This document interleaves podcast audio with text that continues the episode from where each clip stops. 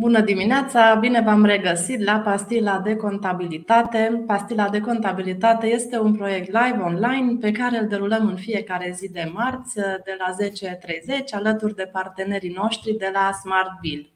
Astăzi discutăm despre grupul fiscal din punct de vedere al impozitului pe profit, alături de invitatul nostru, Alexandru Barbu, manager impozitare directă în cadrul companiei KPMG România. Bună dimineața, Alex! Bine ai venit la Pastila de Contabilitate și pentru prima dată alături de noi. Bine ai venit! Bună dimineața, Delia! Mulțumesc mult de tot pentru invitație și sper să avem o discuție foarte productivă și de interes pentru oamenii care ne ascultă. Mulțumim, dragi prieteni, puteți adresa întrebările pe canalele obișnuite. Dacă doriți în mod anonim, găsiți un link disponibil în secțiunea de comentarii pe pagina de Facebook a Smart Bill. Alex, cred că cel mai bine ar fi să începem cu definirea sau delimitarea unor noțiuni și aș începe cu întrebarea ce reprezintă un grup fiscal, fie că vorbim de impozit pe profit, fie că vorbim despre TVA. Da, ă, un grup fiscal, fie că vorbim de, din perspectiva impozitului pe profit, fie că vorbim de acel grup fiscal unic din perspectiva TVA, reprezintă, după cum îi spune și numele, un grup format din minim două entități care își pot cumula poziția lor fiscală. Și aici putem ajunge în principiu și la primul avantaj al unui astfel de grup, pentru că, în practic, avem situația în care, ă, având două companii parte a unui singur grup, ele își pot compensa poziția lor de plată cu poziția de recuperat în cazul TVA sau poziția de pierdere fiscală în cazul impozitului pe profit cu cealaltă companie și să plătească valoarea uh, cumulată a acestora. A acestora. În uh, legislația românească, acest concept de, impozit, de grup fiscal din punct de vedere al impozitului pe profit este oarecum nou. De când se aplică de când s-a implementat în legislația românească acest concept de grup fiscal din punct de vedere al impozitului pe profit și cine sunt companiile care pot beneficia de această, i-aș spune, facilitate. Într-adevăr, este un concept destul de nou uh, și bineînțeles că nu noi l-am inventat. El este de mulți ani în cadrul altor state din Uniunea Europeană, să zicem. Uh, la noi, legislație, vorbim de consolidarea din perspectiva impozitului pe profit, este în vigoare de la 1 ianuarie 2022. Practic, pentru anul fiscal care începe la 1 ianuarie, uh, a început la 1 ianuarie 2022. Și, practic, primul termen de raportare, uh, de depunere a declarației consolidate, a fost în 26 iunie anul acesta 2023 pentru anul anterior.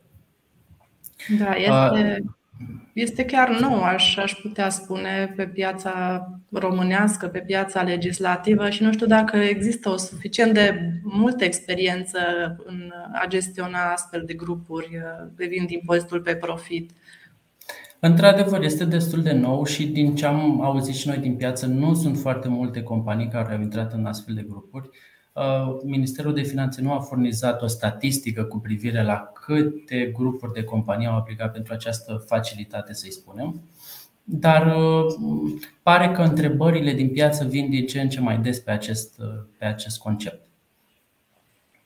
Da, încă de la, de la răspândirea ideii în, în codul fiscal am avut și noi uh, multe întrebări. Antreprenorii sunt interesați de acest concept, mai ales datorită particularităților antreprenoriale românești, că fiecare dintre antreprenori are una, două sau mai multe firme cu participare directă sau indirectă. Alex, cine poate face parte dintr-un grup fiscal din punct de vedere al impozitului pe profit? Ce restricții există, dacă există un număr minim de companii, de participanți la grup? Da, în principiu avem o condiție clară că un grup trebuie să fie format din minim două companii. Vorbim despre orice companie, orice persoană juridică. Uh, dar, într-adevăr, toate companiile care fac parte dintr-un grup trebuie să, trebuie să îndeplinească o serie de condiții obligatorii. Uh, prima condiție și cea mai importantă, ca să le putem susține ca fiind parte din același grup, o reprezintă partea de deținere. Și aici vorbim de o deținere directă sau indirectă de minim 75% între persoanele juridice care fac parte din acest, uh, din acest grup fiscal sau pot face parte din acest grup fiscal. Și aici este important de menționat că această deținere trebuie să fie pe o perioadă de cel puțin un an de zile neîntrerupt înainte de aplicarea cererii și, bineînțeles, că pe toată perioada de aplicare a acestei consolidări din perspectiva impozitului pe profit. De asemenea, mai sunt o serie de condiții obligatorii pentru persoanele uh, care participă, persoane juridice care participă la, la acest grup fiscal și aici ne referim în principal la faptul că ele trebuie să fie plătitori de impozit pe profit, ele trebuie să aibă același an fiscal și ele trebuie să aibă același sistem de declarare și plata impozitului pe profit.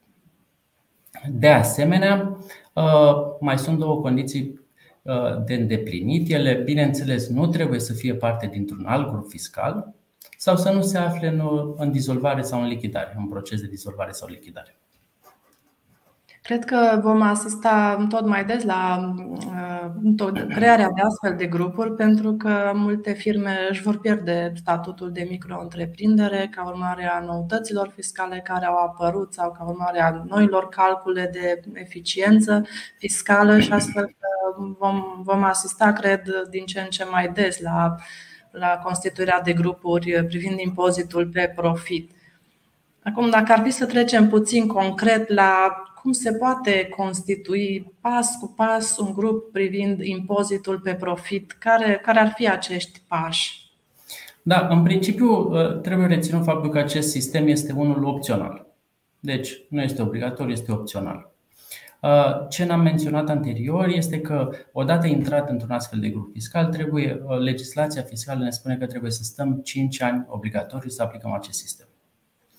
Revenind la discuțiile cum se constituie un, un astfel de grup, pas cu pas, practic, întâi trebuie să existe un grup de companii care să îndeplinească condițiile anterior menționate. Odată ce avem acest, avem acest grup de companii, una dintre ele trebuie să, adică trebuie să se stabilească care este persoana juridică responsabilă. Și o să-l numim de aici încolo liderul grupului. Pentru că această persoană juridică responsabilă va fi cea care va întreține relația grupului cu autoritățile fiscale. Uh, practic, uh, această, acest lider, el va depune declarații, el va face plățile, el va, va întreține exact toată uh, relația cu autoritățile fiscale. Termenul până la care cererea de aderare la un astfel de grup trebuie depusă este de 60 de zile până la începerea noului an fiscal. Și aici, dacă vorbim despre un an calendaristic, ar fi undeva la începutul, la 1, ianuarie, la 1 noiembrie, îmi cer scuze. Și, practic, această aderare se depune prin uh, semnarea unei cereri, de către, prin depunerea unei cereri de către reprezentatul legal al persoanei juridice responsabile, cerere care trebuie semnată de către toți membrii grupului și, de asemenea, cerere care trebuie însoțită, bineînțeles, de niște documente justificative care să ateste condițiile anterior menționate. Aici mă refer, nu știu, la uh, extrase de la RECOM care să susțină uh, deținerile respective și așa mai departe. Ce avantaje fiscale are o astfel de structură de grup? Sunt o serie de avantaje. Primul avantaj, l-am menționat și în prima frază, în prima parte a discuției noastre, o reprezintă optimizarea fluxurilor de numerare. Pentru că, odată intrat într-un grup, așa cum am menționat, există posibilitatea de a compensa poziția de plată a unei companii cu pierderea fiscală înregistrată de cealaltă companie sau celelalte companii. Și avantajul ăsta se transpune și într-o recuperare mai rapidă a pierderilor decât pe cont propriu și poate evitarea riscului ca acele pierderi să se prescrie. Uh, de asemenea, un alt risc ar putea fi uh, partea de o birocrație mai redusă din perspectiva relației cu anaf pentru că, așa cum am menționat, liderul grupului va fi singurul care va depune o singură declarație pentru grup, el va efectua calculul, el va face o singură plată. Uh, Alte, alte avantaje cumva uh, rezultă din acestea două și aici ar trebui cumva fiecare grup de companii să, să se gândească la, la situația lor uh, specifică. Ideea de bază ar trebui să existe o, o creștere a atractivității uh, legislației fiscale în România pentru grupurile de companii românești. Dar aici, așa cum, cum am menționat succint, uh, fiecare companie va trebui și e recomandat să-și analizeze uh, poziția fiscală și financiară a fiecarei companii care dorește să intre în un astfel de grup, pentru că odată intrat, uh, așa cum am menționat, trebuie să stăm 5 ani acolo și să aplicăm acest sistem. Mulțumim. Avem o întrebare anonimă. Dacă putem să avem un grup fiscal între o micro-întreprindere plătitoare de impozit pe venit și una pe profit? Nu, a, așa cum am menționat uh, inițial, toate companiile care intră într-un astfel de grup fiscal trebuie să fie plătitori de impozit pe profit, să aibă acel, același sistem de declarare și plata impozitului pe profit și să aibă același an calendaristic sau același an fiscal. Mulțumim. Cum calculează acest uh, reprezentant al grupului? Cum se calculează nivel, uh, impozitul pe profit și cum îl declară în declarațiile fiscale? Care este procedura care se aplică în cazul acesta? Aici uh, procedura e un pic mai complexă și aș sparge-o în mai, multe, în mai mulți pași. Pasul 1 ar fi că fiecare, fiecare membru al grupului fiscal are obligația să-și calculeze individual calculul de impozit pe profit până la uh, linia de profit impozabil sau pierdere fiscală. După ce fiecare membru și-a calculat acest, și-a făcut acest calcul, acesta trebuie să îl transmită către liderul grupului. Liderul grupului, după ce, bineînțeles, își face și propriul său calcul, are obligația de a însuma toate calculele primite de la toți membrii grupului, indiferent cât sunt acestea, și să efectueze calculul de profit consolidat. Bineînțeles că dacă prin însumarea tuturor valorilor primite avem o valoare pozitivă, reprezintă profit impozabil, dacă avem o valoare negativă, reprezintă pierdere fiscală. După asta, aplicăm, bineînțeles, procentul de 16% și aflăm care este impozitul pe profit al grupului. Ca pas următor, avem acele credite fiscale care pot fi scăzute din impozitul pe profit. Și bineînțeles că acest aspect se poate aplica și la nivelul grupului. Aici ne, ne întoarcem la obligația, ne întoarcem la fiecare membru care are obligația să finalizeze calculul de impozit pe profit individual, doar cu scopul de a afla și a transmite către persoana juridică responsabilă, către lider, care sunt valorile de, credit, de credite fiscale. Fie că vorbim despre profit reinvestit, despre sponsorizare, despre ordonanța 153, cea cu capitalurile, trebuie să transmită valorile uh, pentru care el, în mod individual, se încadrează ca deducere din impozitul pe profit. Și aici revenim la persoana juridică responsabilă care are obligația să însumeze toate valorile de credite fiscale primite de la membrii grupului și să le scadă din impozit pe profit. Bineînțeles că le poate scădea în suma maximă a impozitului pe profit. Dacă această valoare depășește, nu o să poată să le scade pe toate. Și aici legislația fiscală vine cu o completare și spune că atâta timp cât impozitul pe profit, uh, de fapt valoarea creditorilor depășește valoarea impozitului pe profit a grupurilor, persoana juridică responsabilă va stabili pe bază de proporționalitate valorile pentru care fiecare membru s-a încadrat la respectiva reducere de impozit și este obligat să transmită către fiecare membru, după ce au efectuat calculul, care sunt valorile care au fost scăzute din calculul, calculul lor individual. Uh, spune, te rog. Avem o întrebare tot legată de exact de acest calcul. Da. Cum se procedează dacă toate societățile au înregistrat pierdere și doar una are profit, cea pe profit nu mai datorează nimic la stat? Uh, atâta timp cât uh, pierderile însumate de la companiile care sunt pe pierdere și ne referim doar la pierderile care provin începând cu aplicarea respectivului grup fiscal, dacă aceste pierderi depășesc valoarea impozitului pe profit a respectivei companii care este pe profit, într-adevăr grupul nu plătește impozit și o să aibă o poziție, o pierdere fiscală uh, cu care poate merge mai departe. Iată că nu e, nu e deloc de neglijat o astfel de poziție și chiar recomandăm tuturor celor care dețin astfel de societăți plătitoare de impozit pe profit să calculeze avantajele care ar rezulta din constituirea unui astfel de, de grup fiscal. Doamna Mirela Mărioara întreabă dacă se mai depun declarații individuale pe fiecare companie.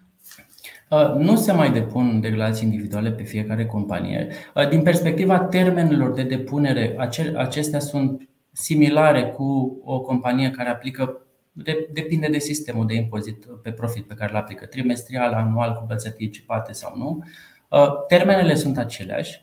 doar că pentru grup va fi doar o singură declarație depusă de către responsabilul, de către liderul grupului, care însumează poziția grupului. Într-adevăr, când se depune declarația anuală de impozit pe profit, acolo avem un nou formular, un D101 pentru grup, care într-adevăr va trebui însoțit și de uh, declarațiile 101 individuale ale responsabililor, ale membrilor grupului, dar uh, el va fi depus ca un singur formular doar de către, de către liderul grupului.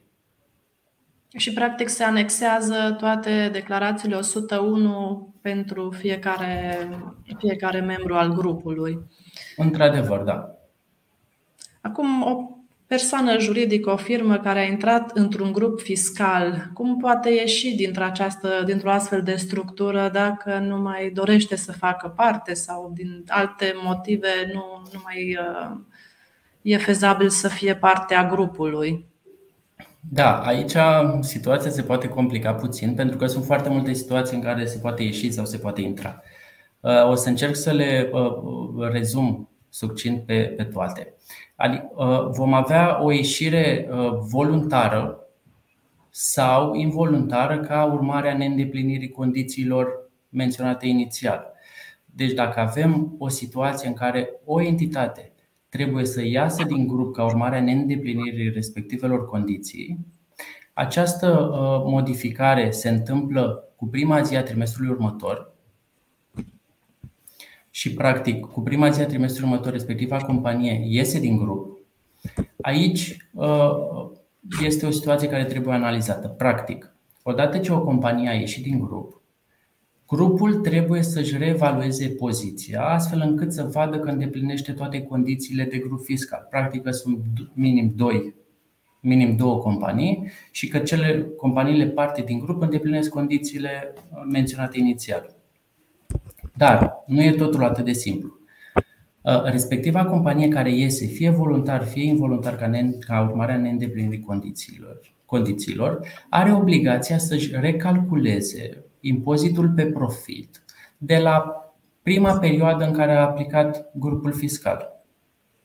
Și aici, mai mult decât atât, în cazul în care pe calculul lui individual rezultă obligații suplimentare de plată, acestora se vor atașa obligații fiscale accesorii, ne referim la dobânzi și penalități de întârziere.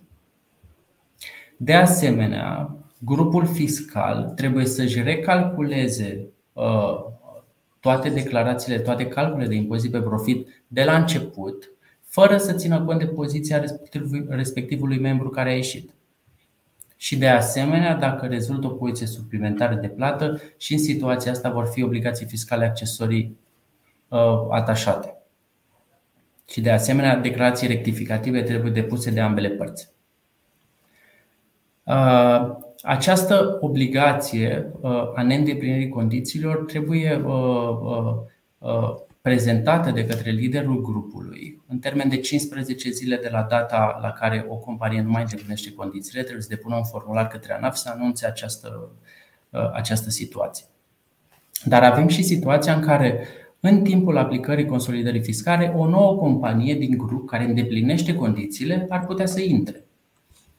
Uh, această modificare se poate face tot printr-un formular depus de liderul grupului, dar intrarea se va face începând cu prima zi a anului următor.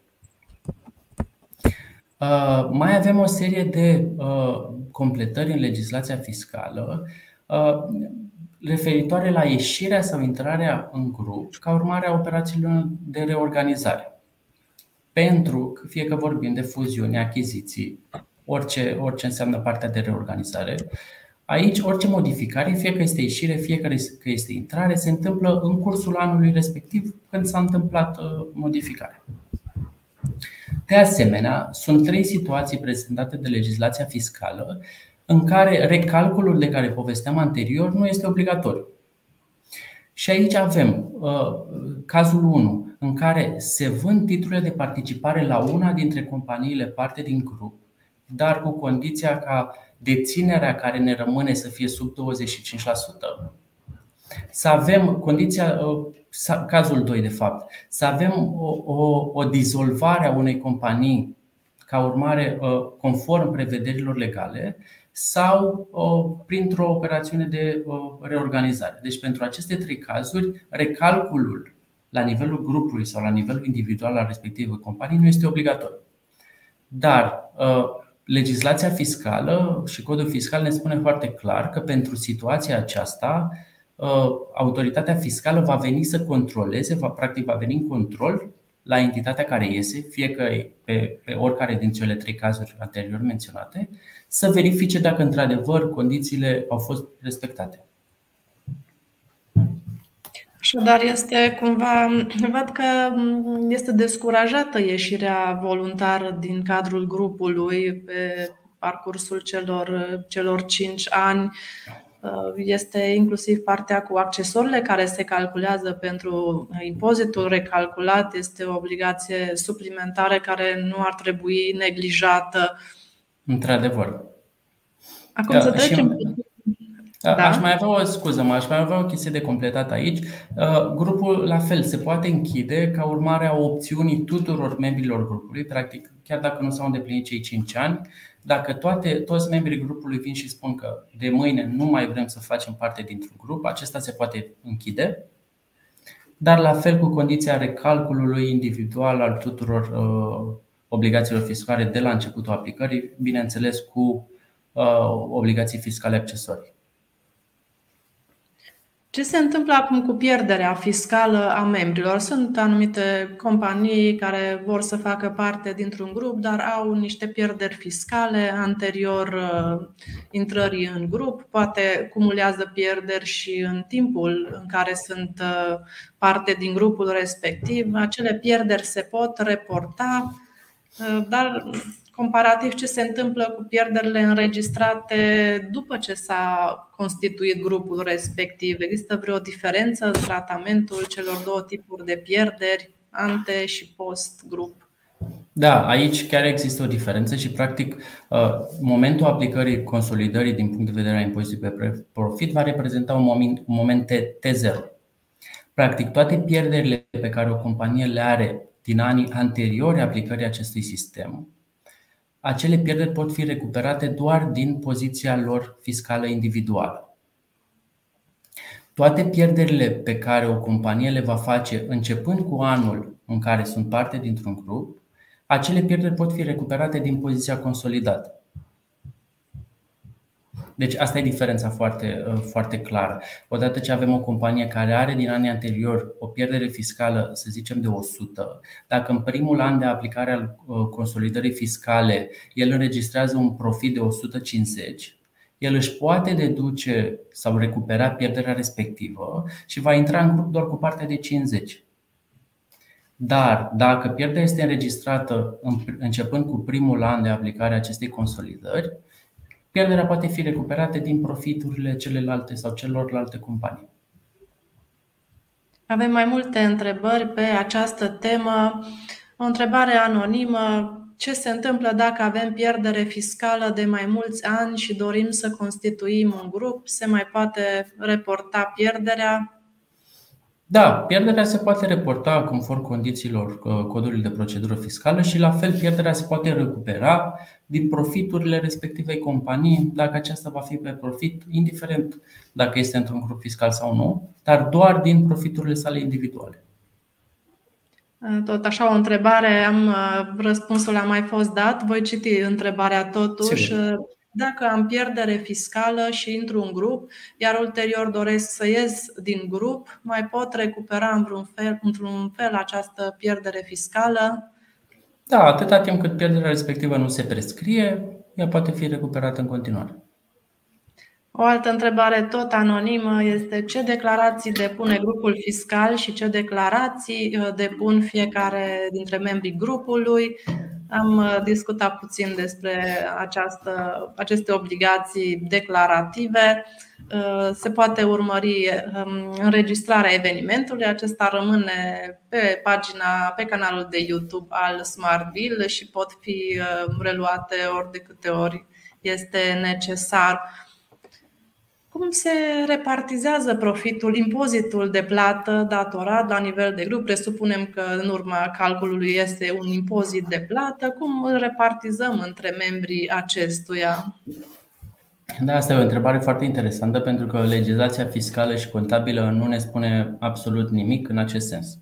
Practic, în legislație nu avem nicio instrucțiune de cum acest grup fiscal ar trebui să funcționeze intern în cadrul celor companiilor membre din acest grup fiscal.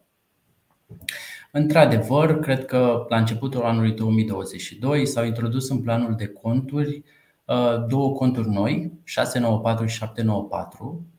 Aceste conturi uh, urmând a fi folosite pentru aceste decontări în cadrul grupului ca urmare a consolidării din punct de vedere al impozitului pe profit. Dar, așa cum am zis, legislația fiscală sau contabilă nu ne spune nimic despre cum ar trebui să facem. De asta aici noi de fiecare dată recomandăm ca înainte de intrarea într-un astfel de grup sau chiar și după intrare, companiile parte din grup să-și întocmească un acord de implementare a grupului fiscal, acord care să fie semnat de către toate membrele grupului și care să detalieze foarte clar ce se întâmplă în toate situațiile menționate de, de legislația fiscală. Fie că vorbim dacă o să intre un grup, o, o companie nouă, dacă iese o companie nouă, uh, când se va face plata, până la ce dată ar trebui membru să transmită calculul către, uh, către liderul grupului, uh, care sunt deadline-urile astea interne de recuperare. Că, așa cum am zis, o să fie o singură plată și plata o va face liderul grupului. Practic, acesta își va trebui să-și recupereze banii de la celelalte entități care sunt pe profit. Și recomandarea noastră este să se întocmească un astfel de acord care să detalieze efectiv toate situațiile menționate de lege și asta rămâne cumva la uh, latitudinea grupului respectiv cum se organizează intern. Mulțumim. O întrebare tot anonimă. Dacă toate entitățile trebuie să plătească impozit minim în cazul în care au pierdere? Uh, da, noile prevederi uh, fiscale, nou introduse, într-adevăr, schimbă un pic percepția referitoare la grupul fiscal. Uh, ideea e simplă, relativ simplă să-i spunem.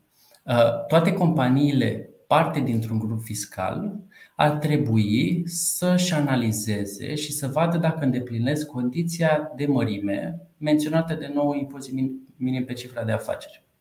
Practic, dacă avem un grup fiscal, companii care depășesc uh, uh, cifra de afaceri de 50 de milioane de euro, acesta au obligația de calcul al impozitului minim.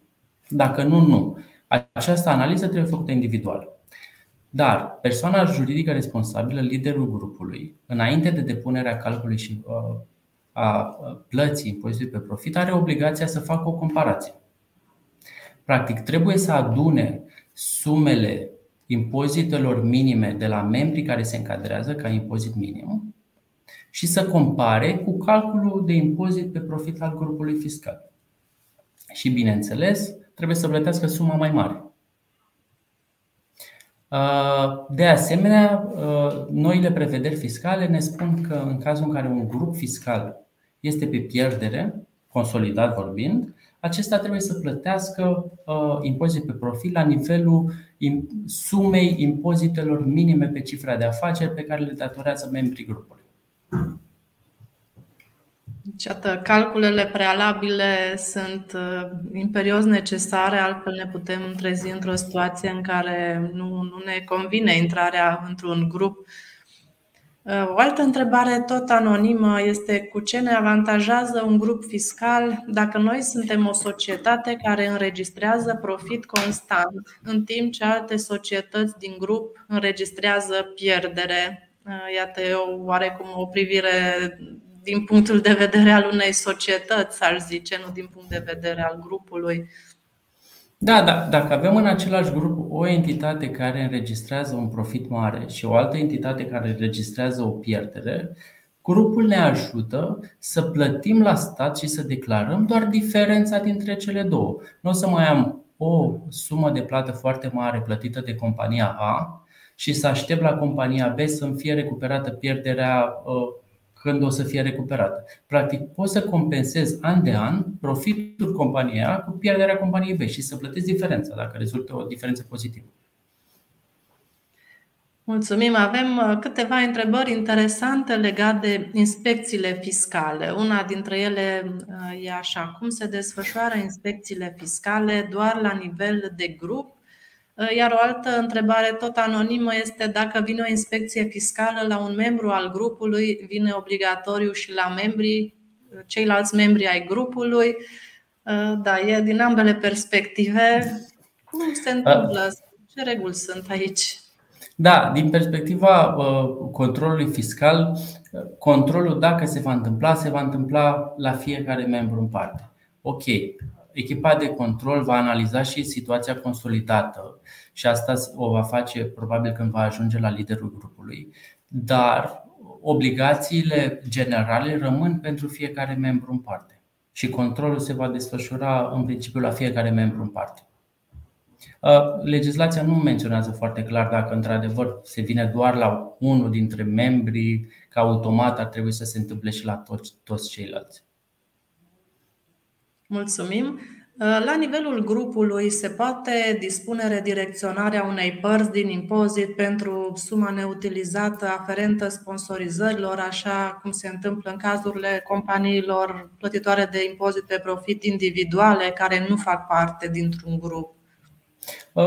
Da, se poate face sub aceeași formă. Avem același tip de formular, același uh, termen legal de șase luni de la data depunerii, de la termenul de depunere a declarației anuale de impozit pe profit, doar că legislația ne menționează că această redirecționare poate fi făcută doar de către liderul grupului, în numele și în baza sumelor uh, grupului fiscal, ca urmare a consolidării. Deci da, se poate face. Mulțumim. O întrebare tot anonimă. Ce recomandați referitor la grupul fiscal? Este o opțiune bună? Asta e o întrebare destul de generală și așa cum am zis, uh, ar trebui de fiecare grup în parte făcută o analiză și o simulare astfel încât să se vadă dacă prin aplicarea grupului fiscal avem sau nu beneficii și cât de deschiși suntem la aplicarea unui astfel de, uh, de tratament. Nu poate fi un răspuns cu da și nu aici, pentru că depinde foarte mult de situația individuală a respectivelor companii, din grup, a grupului în sine. E destul de greu de răspuns, dar ca idee, ca principiu, pare, pare un principiu care ar trebui să ajute uh, companiile de grupuri românești. Mulțumim. O întrebare tot anonimă. Dacă putem să considerăm ca fiind grup mai multe societăți care au același administrator? În principiu nu. Când vorbim de entități uh, care pot fi parte dintr-un grup, trebuie să avem acea deținere de minim 75%, fie că vorbim direct sau indirect. Mulțumim. O întrebare tot anonimă. Se pare că avem multe întrebări astăzi. Dacă grupul fiscal pe impozit uh, este tot una cu grupul pentru TVA, dacă avem grup fiscal pe TVA, putem consolida și profitul? Uh, sunt două principii total diferite. Ele pot fi aplicate uh, individual sau amândouă, nu au legătură una cu alta. Adică, dacă aplicăm grup fiscal pe impozit pe profit, nu influențează faptul că mai putem sau nu să aplicăm din perspectiva TVA. Sunt două chestii total diferite și opționale pentru, pentru grupurile de companii. O altă întrebare este dacă auditul este obligatoriu în cazul grupului. Există nu, legată nu, nu, de există, nu există nicio prevedere legată de audit. Prevederile legate de audit sunt cele standard uh, care se aplică fiecare companie în parte. Mulțumim. Acum, legat de profitul reinvestit, de facilitatea privind profitul reinvestit, este o întrebare dacă profitul reinvestit se poate raporta și la grup sau doar la fiecare entitate individuală. Pentru orice facilitate fiscală, credit fiscal, uh, analiza trebuie făcută la nivel individual. Atâta timp cât o companie îndeplinește uh, Uh, criteriile la nivel individual și criteriile de valori, bineînțeles, acesta se poate reduce din grup, dar nu la valoarea grupului. Practic, dacă avem o investiție mare la o companie și ea pe valorile sale individuale nu se încadrează, nu putem merge la nivelul grupului să deducem toată acea valoare. Deci, practic, analiza referitoare la credite, inclusiv profil reinvestit, trebuie făcută la nivel individual. Mulțumim. Uh, acum o întrebare legată de bonificații. Uh, cred că se referă la bonificațiile acordate prin OG 153 privind capitalul. Uh, dacă acestea se raportează la fiecare societate individuală sau la nivel de grup. Da, la fel ca profitul reinvestit, această analiză trebuie făcută la nivel individual. Fiecare membru trebuie să facă acest calcul și să furnizeze către persoana juridică responsabilă valoarea uh, la care ei s-ar încadra pentru această reducere de impozit. Și liderul să o scadă doar dacă la nivel de grup uh, îndeplinește, îndeplinește limita. Avem o întrebare interesantă. Uh, dacă facem un grup fiscal, este suficient să facem un singur dosar de prețuri de transfer pentru tot grupul? Există vreo legătură între cele două, între dosarul prețurilor de transfer și această consolidare fiscală? Chiar avem un articol separat în legislația privind consolidarea de impozit pe profit pentru această uh, legătură dintre dosarul prețurilor de transfer și consolidare. Uh, codul fiscal ne menționează foarte clar că fiecare companie trebuie să-și facă dosarul prețurilor de transfer individual și să cuprindă inclusiv uh, tranzacțiile pe care le are cu membrii al grupului. Deci, trebuie făcut ca până acum în mod individual.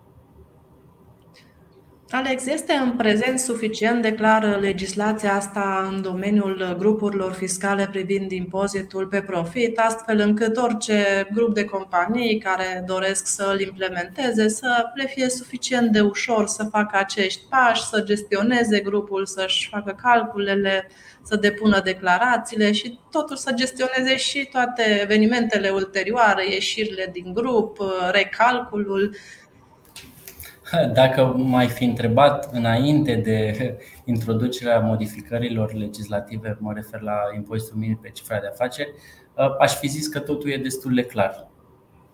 Uh, acum, cu noile modificări, lucrurile nu par să fie tot atât de clare ca până, până acum, pentru că au intervenit o serie de modificări care influențează și grupul fiscal.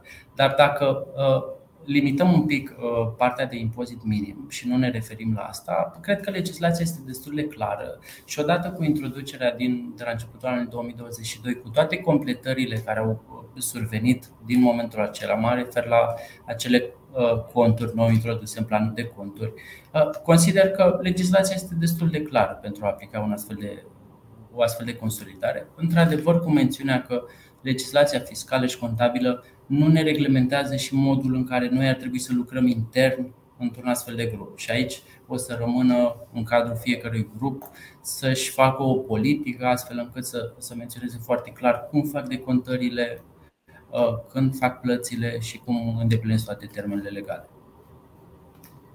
Mulțumim. O întrebare anonimă. În opinia ta, vor fi mai dezvizate de inspecțiile fiscale grupurile comparativ cu situația în care rămân uh, doar companii individuale? Pentru că pentru fisc ar putea însemna o oarecare pierdere nu cred că ăsta ar trebui să fie și nu cred că va fi un criteriu, pentru că acest principiu a fost introdus în legislație pentru a aduce o îmbunătățire, a aduce un avantaj grupurilor de companii. Deci nu cred că asta va, asta va fi o condiție de, de control. Cred că condițiile de control se vor face sau analiza de, de risc pentru un control se va face la fel, la nivel individual, în funcție de uh, ce face fiecare companie în parte. Cu ocazia aceasta am răspuns și întrebării următoare. O voi citi doar fiindcă am, a fost integrat răspunsul la întrebarea anterioară. Dacă se extinde inspecția derulată la nivel de grup către firmele din grup, dacă se constată ceva uh, nereguli. Iată că este o întrebare cumva recurentă. Controlele fiscale, cel puțin în contextul actual devin din ce în ce mai vor deveni mai dese, probabil, și mai uh, intense sub aspect uh, fiscal. Există noutăți fiscale în ce privește această structură de grup în perspectiva anului 2024? Da, în principiu există, așa cum am zis mai devreme, partea de impozit minim pe cifra de afaceri. Impozit care influențează într-adevăr și partea de consolidare din perspectiva impozitului pe profit.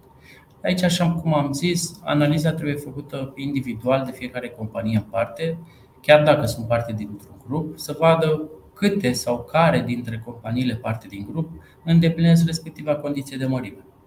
Și dacă o îndeplinesc, la, la nivel individual, respectivele companii trebuie să-și calculeze acest impozit minim pe cifra de afaceri.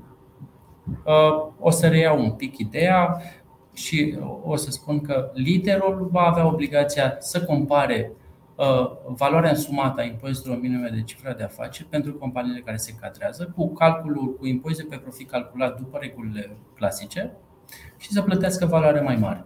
Asta e principala modificare legislativă care influențează și partea de consolidare. Mulțumim. Avem o întrebare anonimă. Care este legea sau legislația care reglementează grupul? Dacă cineva dorește să se documenteze mai aprofundat în domeniul grupurilor, la ce acte normative ar trebui să se raporteze? La codul fiscal. Avem un capitol separat în codul fiscal în cadrul titlului de impozit pe profit. Este un, un capitol care uh, ne reglementează uh, partea de grup fiscal. Este capitolul 4 cu 1. Mulțumim. Uh, iată o altă întrebare, tot în domeniul inspecțiilor fiscale. Dacă au început primele inspecții la grupurile fiscale, măsura este relativ nouă și ne-ar interesa dacă au fost identificate probleme. Pentru grupurile cu care noi ne-am întâlnit până în momentul de față, nu au existat controle. Astfel că n-aș ști ce să răspund la această întrebare, dar atâta timp cât uh, legislația se aplică conform prevederilor fiscale, nu văd de ce s-ar identifica probleme. Nu este o, o chestie foarte complicată uh, de, de consolidare. Mulțumim. Mai avem două sau trei întrebări anonime. Uh, dacă sponsorizarea se poate calcula din profitul total al grupului sau dacă dorim să sponsorizăm, trebuie să calculăm individual Uh, putem, dacă vrem să o facem în cursul anului fiscal, aceasta trebuie făcută individual și să ne încadrăm în limitele individuale. Dacă vrem să facem acea redirecționare, care este nou introdusă, să zicem așa, o putem face la nivelul grupului și o poate face liderul grupului, numele grupului, sub aceeași procedură clasică. Mulțumim. O altă întrebare. Dacă societățile din grup depun și separat declarația de impozit, dar și centralizat, cele trimestriale? Nu. O să depună, o să fie o singură declarație depusă de liderul grupului și atât. Membrii grupului nu vor depune nicio declarație din perspectiva impozitului pe profit. Și aici voi spune și că acea declarație informativă referitoare la sponsorizări, la fel se va depune la nivel consolidat. Mulțumim. Cred că am uh, parcurs uh, întrebările pe care le-am avut. Au fost foarte multe întrebări astăzi despre grupul fiscal, ceea ce arată și interesul, uh, așa cum spuneam, pentru această problematică. Alex, îți mulțumim foarte mult pentru disponibilitatea ta de a fi aici astăzi la noi, de a ne explica conceptul acesta de grup fiscal din punct de vedere al impozitului pe profit. Este, așa cum am zis, un concept nou, puțină experiență în piață. De aceea, participarea ta este în mod deosebit apreciată. Mulțumesc foarte mult și sper că, că am fost uh, să zic așa, uh, am oferit informații valoroase oamenilor care ne-au ascultat și uh, am adus un plus de valoare prin această discuție. Mulțumesc mult de tot pentru invitație. Mulțumim, dragi prieteni, vă mulțumim pentru întrebările adresate. Vă așteptăm săptămâna viitoare, marți, de la aceeași oră, la o nouă ediție a Pastilei de Contabilitate. O zi frumoasă tuturor! La revedere!